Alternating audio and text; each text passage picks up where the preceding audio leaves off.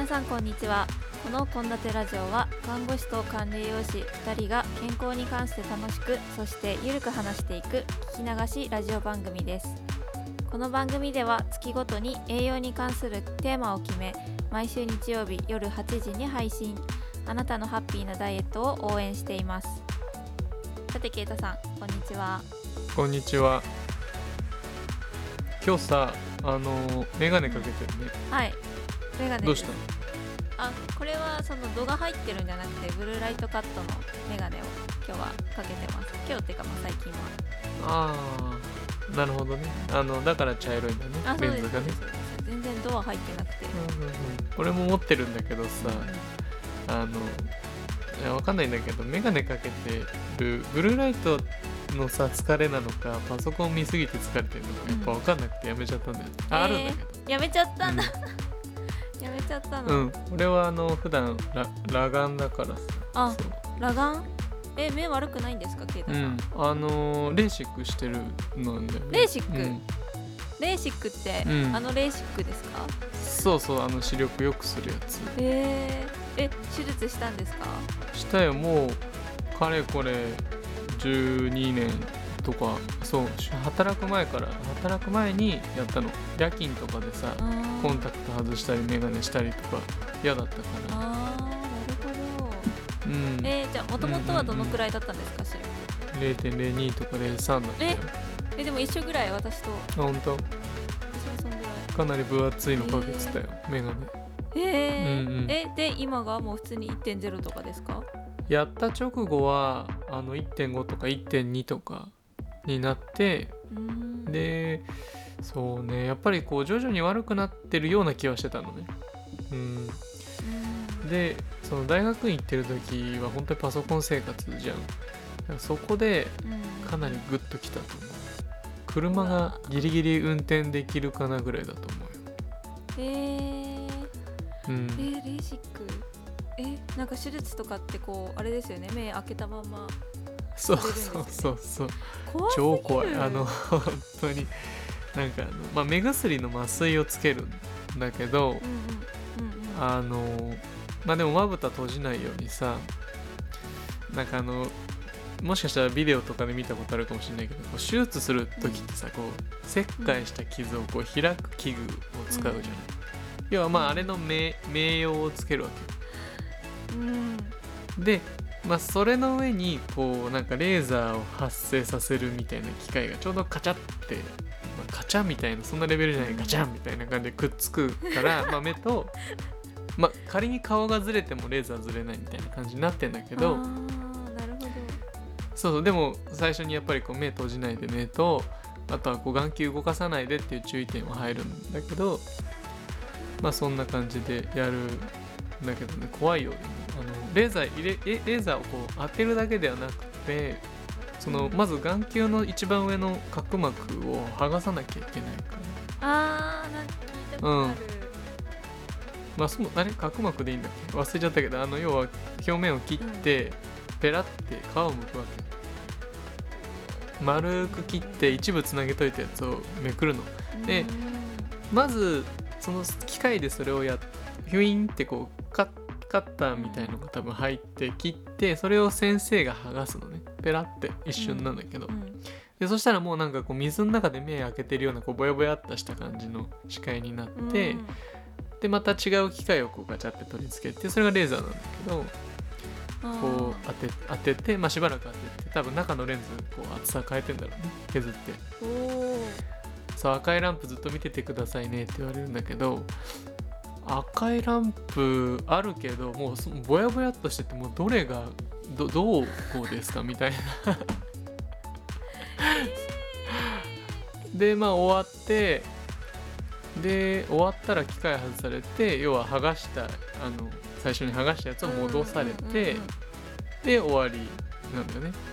一応片目あもう二度とやんねえぞって思ってやってる時は。もう何が辛いってもうさコンタクトしてる人なら分かると思うけどドライアイじゃん。あ絶対に。ー確かに。確かに。目開けてんのがどれだけ辛いかっていうのがよくわかる。よ、いやーしんどい、うん、涙が多分出続けているし、うん。もう二度とやるかと思ったらもう片方やるじうわゃんうわーだよね。えそれそれ所要時間は？あどうなんだろうね実際にやってる時間は全部両目で30分ぐらいじゃないかなと思うんだけどあでも結構でもその後そうその後でもねこう休まされたよ。1時間ぐらい休まされたかな。うん。まだねそんな流行ってなかったんだよねやった時。10うん。ね23年前だから。そうですよね。なんかレーシックのそのレーシックのなんかあのー感染とかが流行ったのがそのしばらく後だったから。あそうだから逆に何があっても知りませんよぐらいなこと言われて最初に説明で。えめで結構待ったよ。1年か2年ぐらい予約待ちだった気がするーから。やっぱりみんなねその当時少なかったからかもしれないけど。だから安かったの。両眼で10万ぐらいだったから。安かったんだよ。うん。けどなんかやっぱり今の方がすごいよく見えるみたい。あの夜とか信号の光とかさライトの光とか、対向車の光すごいま眩しく感じるんだよね俺。そうなんだ。うん。だ夏とかサングラスなしで車の運転はできないね。えー、眩しくて。うんうん。できるよ。できるけど危ない。えー、怖っうん。だからそのなるそうそうあんまりこう運転の仕方というかは気をつけるようにしてえうんー、いやー、ね、でもあの裸眼の裸眼の素晴らしさはあのなんか例えられない。なんか朝起きた時見える見えるお風呂入る時見える。なんかそれだけで世界が違うといういやめっちゃわかりますよ。ドライアイも良くなってまああるけど。そうなんだ、うん。えー。全然違う。私も視力がその両面合わせて0.01ぐらいなんですよ。めちゃくちゃ悪くて、うん。でコンタクトもうん。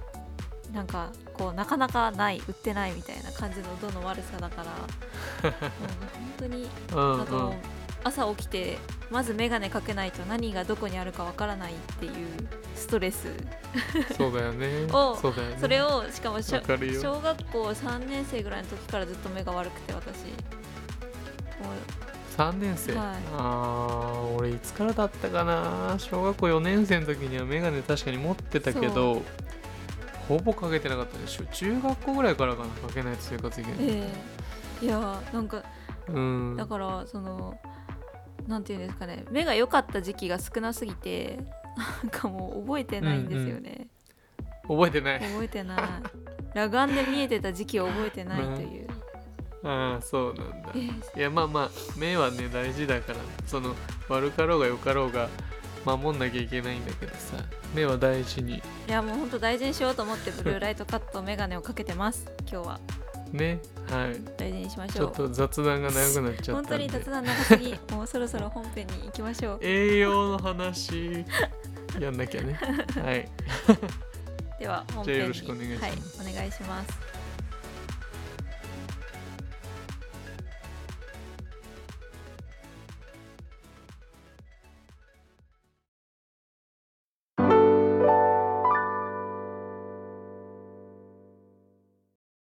て11月4回目は実践編についてお話ししていこうと思います。はいそうですね。皆さんも基本的なところはつかめてきたのではないでしょうか。はい。えなので今回はタンパク質を実生活でどんな風な意識のもと食べていくのがいいのかについてお話ししていきます。ちょっとこれまでのタンパク質の話を振り返ると時間がかなり長くなりそうなのでできれば前回までの放送を聞いてから本編を聞いてください。もしくは献立ブログを見ていただけるとありがたいですね。はいお願いします。じゃあ実生活編ということでとりあえず注意してほしいこと3箇条を決めてきました。参加条？今までにないスタイルですね。はい。もうなんか決めちゃおうと思って。じゃあ愛ちゃんの考える参加条を教えていただきましょうはい。じゃあまず3箇条1個目がタンパク質源を1個に絞らないです。これは例えば毎日鶏胸肉だけを食べるとか豆腐だけしか食べないみたいなこう偏って食べるのはやめなやめましょうということです。いろんなタンパク質源の食材をまんべんなく摂るということだね。うん。そうアミノ酸レベルで話をするとちょっとややこしくなるんで避けたいんですけどやっぱり同じ食材ばっかりだとこのアミノ酸の偏りが出てしまうんです。だからといってアミノ酸20種類全てをバランスよく摂ることを目標にしてしまうとストレスになるので、まあ、どちらかというとバランスよくここに注力しましょう。なるほどね。好き嫌いせずいろんなものを食べましょう。はい。じゃあ次。2個目はタンパク質を摂りすぎないですもうこれはもうほんとラジオで再三再四お伝えしているのでもうほんと皆さんにとっては耳たこな気がしますが。これはね具体的な数字は後から出してもらうとして例えば1日に 100g200g も取るのが良くないっていうことをずっと言ってるよね。そうなんです。これは前回に話したアミノ酸プールの問題で過剰にタンパク質を摂りすぎると必要量を超えた分が尿素窒素にまで分解されて腎臓の力を使って体外へ排泄されます。なので腎臓の働きにかなりの負担をかけてしまうんです。腎臓は肝臓とともに肝腎な臓器って言われていてもしくは沈黙の臓器とも言われています。つまりこれってむちゃくちゃ大事な臓器なのに症状が顕著に体に現れるまでに悪化しているかどうかっていうのがわからないんですねだから僕らは普段から肝臓だけでなく腎臓のこともある程度考えて食事をした方がいいっていうことですね。うーん肝臓と腎臓で肝腎な臓器。確かに。でももう本当にその通りで昨今のプロテインやタンパク質ブームでどれだけ取るかにフォーカスされてるトレンドにちょっと首を縦に振ることはできませんね。難しいところだよねだって不足しやすいっちゃしやすいんだもん。うん。これはまあ後ほど数字で表現しますね。じゃあ3箇条最後ですけど3食すべて動物性ではなくて1食は植物性のものを取ろうです。これは食事の中のタンパク質の話に通じるね。はい。あただ一点言っておきたいのがこれを私がヴィーガンだからという理由ではなくて純粋に栄養学的な面からお伝えしているということをお忘れなく。うんうん。これについて補足はどうでしょう？えー前々回の放送でも言った通りタンパク質を構成するアミノ酸の組成は動物性食品の方が良いです。植物性のタンパク質はアミノ酸組成がまあ微妙なのでちょっとという意見もちらほらありますよね。だけどそれだけじゃないんだよね。はい、えーそれだけじゃなくて動物性食品に含まれる飽和脂肪酸問題や植物性食品に含まれる良質な油食物繊維みたいなその他の栄養素のことを考えると両者とも3度の食事に取り入れてほしいのです。特に動物性食品は食べ過ぎると大腸がんのリスクが高くなるような食材もありますしお肉を食べるなっって強制したいわけじゃないんですがやはり食べ過ぎると体に相当な負担をかけることになるので注意です。うん。そして植物性タンパク質も取りすぎに注意しないといけないんだよね。はい。取りすぎると食物繊維が過剰にななってしまってお腹を下してしまうこともあります。まあ結局は何でも量を調節しないといけないってことなんです。はい。じゃあ参加条を教えていただいたということで実際の具体的な数値を教えていただきましょうか。はい。じゃあ、えー一応日本人が何をどれだけ食べたらいいのかっていうのは厚生労働省が出している食事摂取基準に書いているので、まあ、これに準じてお話ししていきますね。はい。まあ僕らは基本この食事摂取基準ベースで話を構成しているからね。お願いします。はい。えまずタンパク質の推奨量は成人男性で 65g これ1日ですね。で成人女性だと1日で 50g 程度です。これ目標量っていうなるとエネルギーに対してどれくらいの割合がいいのかという表現方法で成人男性が13から20成人女性が13から20となってます。えっともうちょい噛み砕いてみてくれる？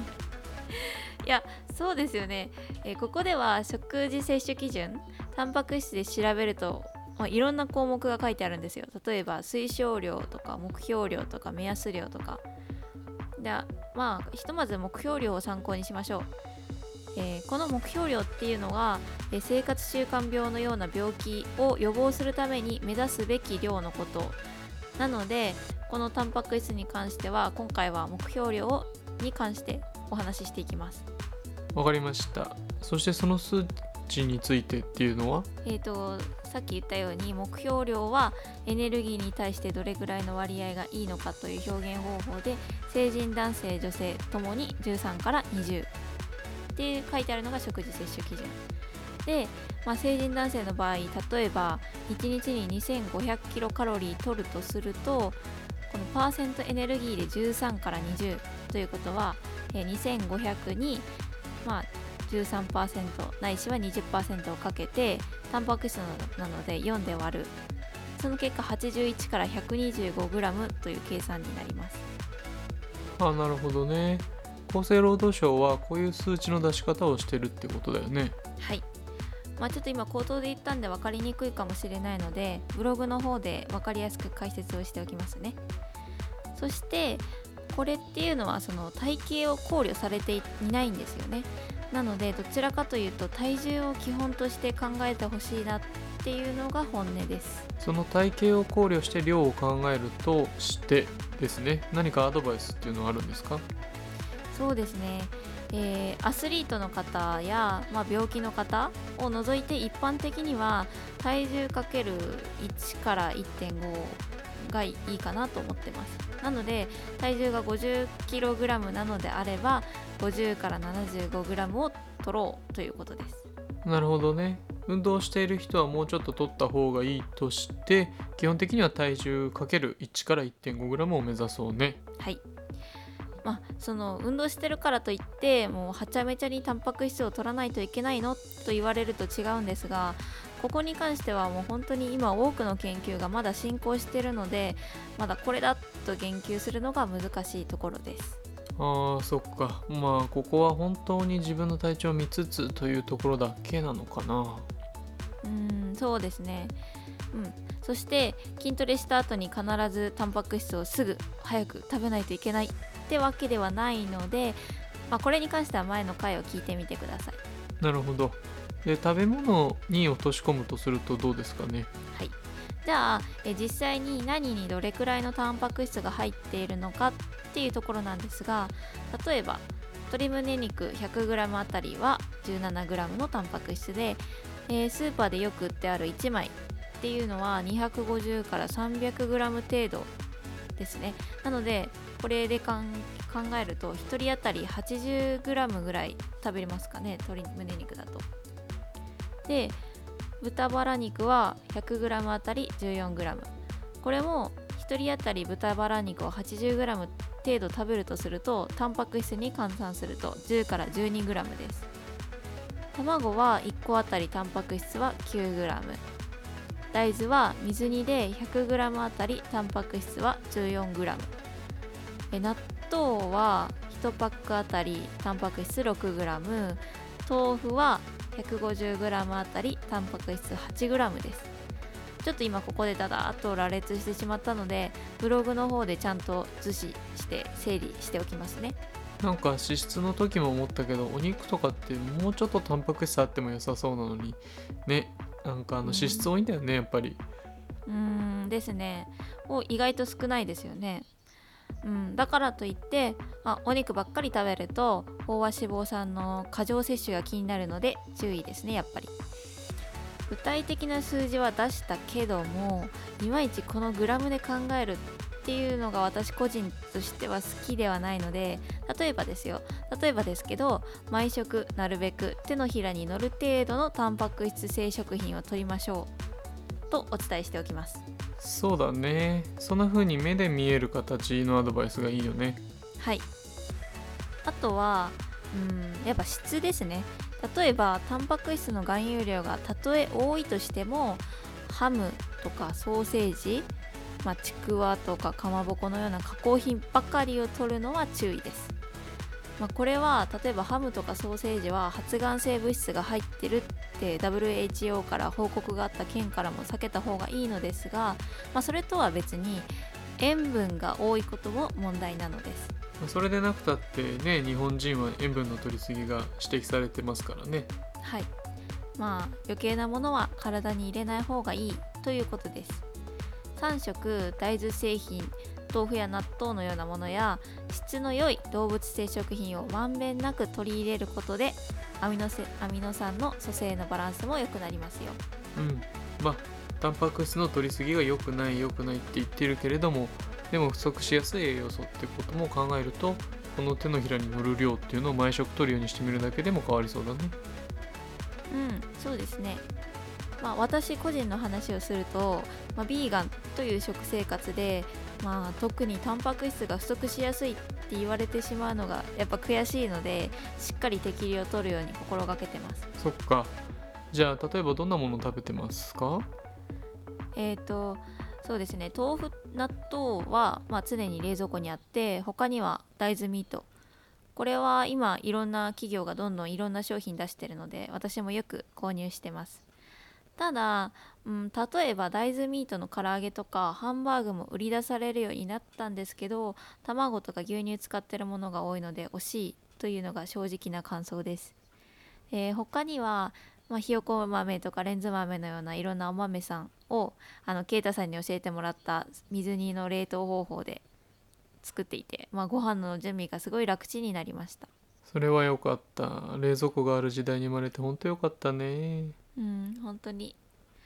ああとそうですね。最後にちょっとスポーツに関連するプロテインの種類についても、まあ、軽く触れておきますね。えーよくスポーツで取り上げられるプロテインは3種類あってホエイプロテインカゼインプロテインソイプロテインこの3つ。そうだね。特にホエイはよく薬局でも売ってるよね。みんな結構飲んでるんじゃないかな。うんですね特に最近はもう一家に一袋あってもおかしくないんじゃないでしょうか、えーこのプロテインですが、えーホエイはあのヨーグルトの上の部分透明なやつ。これ乳製って言うんですけど乳製のホエイでカゼインも牛乳由来のプロテイン。ソイはその名の通り大豆由来のプロテインです。うーんなんか吸収スピードが違うんだよね確か。そうですそうです、えーホエイは比較的素早く吸収されてカゼインは体内への吸収速度がゆっくりという特徴があります。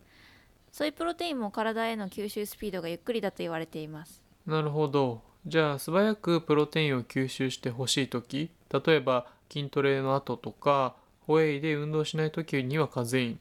ビーガンの人や大豆イソフラボンが、えー欲しい人。効果的に取りたい人なんかはソイプロテインとかがいいのかなうんまさにその通りですなのでもうここはもううまく使い分けてもらうというのが正解というか、まあ、ただちょっと気をつけてほしいのがこのプロテインは人工甘味料が大量に入っているものが多いのでちゃんと選んでほしいというのが本音です。まあ、どうせなら人工甘味料が入ってないものだったりプレーンタイプのものを買って自分でココアなりこう味をつけて飲むことをおすすめします。あーそっか。結局添加物もりもりな製品も多いってことだね。こうただ乾燥状態だから非常食みたいにもなりそうだよね。いやそれありますね。なので私も家に植物性の P プロテインを置いてます。あとはあんまりタンパク質取れてないなーって思う時に飲むようにしてますそうだね。生活スタイルに合わせて飲む量を調節してもらったらいいかなと思いますね。はい。まあでもあくまでも取りすぎには注意というところで、えー今回の実践編のまとめです、えーまず最初にタンパク質について注意すべき3箇条は、えー1タンパク質源は1個に絞らない。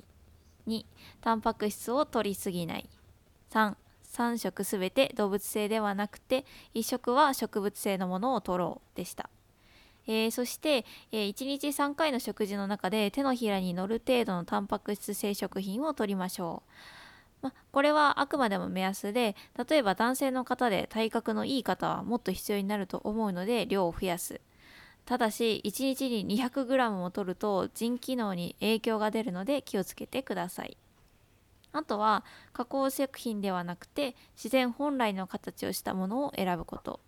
えーお肉を食べたいならハムやソーセージではなくもう鶏肉や豚肉を選ぶようにしてみてください。またあのスポーツのプロテインの代表は3種類あってホエイカゼインそしてソイ、えー吸収スピードや原材料が動物性か植物性かで変わり、えー自分のライフスタイルで合わせて取ってください。ということでした。うんなんか自分で話してて思ったんですけどちょっとやっぱり何がどれくらいかっていうのは感覚的には分かりにくいですね。量的なところは相当難しいからね。とっつきにくいしさ。うんですね。まあ、なので今回伝えたかったことはもういろんな食べ物をまんべんなく食べましょうっていうことと数字にばかり気を取られないでほしいということです。はい、まあ食事は楽しまないと意味がないからねじゃあタンパク質月間全4回終わったとして来週はねたまたま今週4週目で、まあ、今月は5週あるので来週どうしましょうね、うん。え今のところ考えてるのは、まあ、せっかくタンパク質含め炭水化物脂質も終わらせたので、まあ、そのまとめでもしながら実生活のポイントみたいなところをこうケイタさんと話し合おうと思ってます。ああなるほどね。じゃあ、はい来週もそんな感じでよろしくお願いします。はい、まあここまでの放送はケイタとアイでした。ではまた来週。バイバイ